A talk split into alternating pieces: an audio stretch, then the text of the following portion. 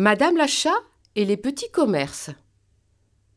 Pour rien au monde je ne voudrais renoncer à mon petit épicier, mon petit boucher, ma petite boulangère. Ah, ça non. J'y vais depuis des années, on me connaît.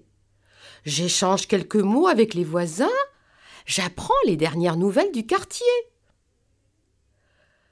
Tous les samedis, je fais mes courses au marché et je vais au supermarché deux fois par mois pour faire les gros achats.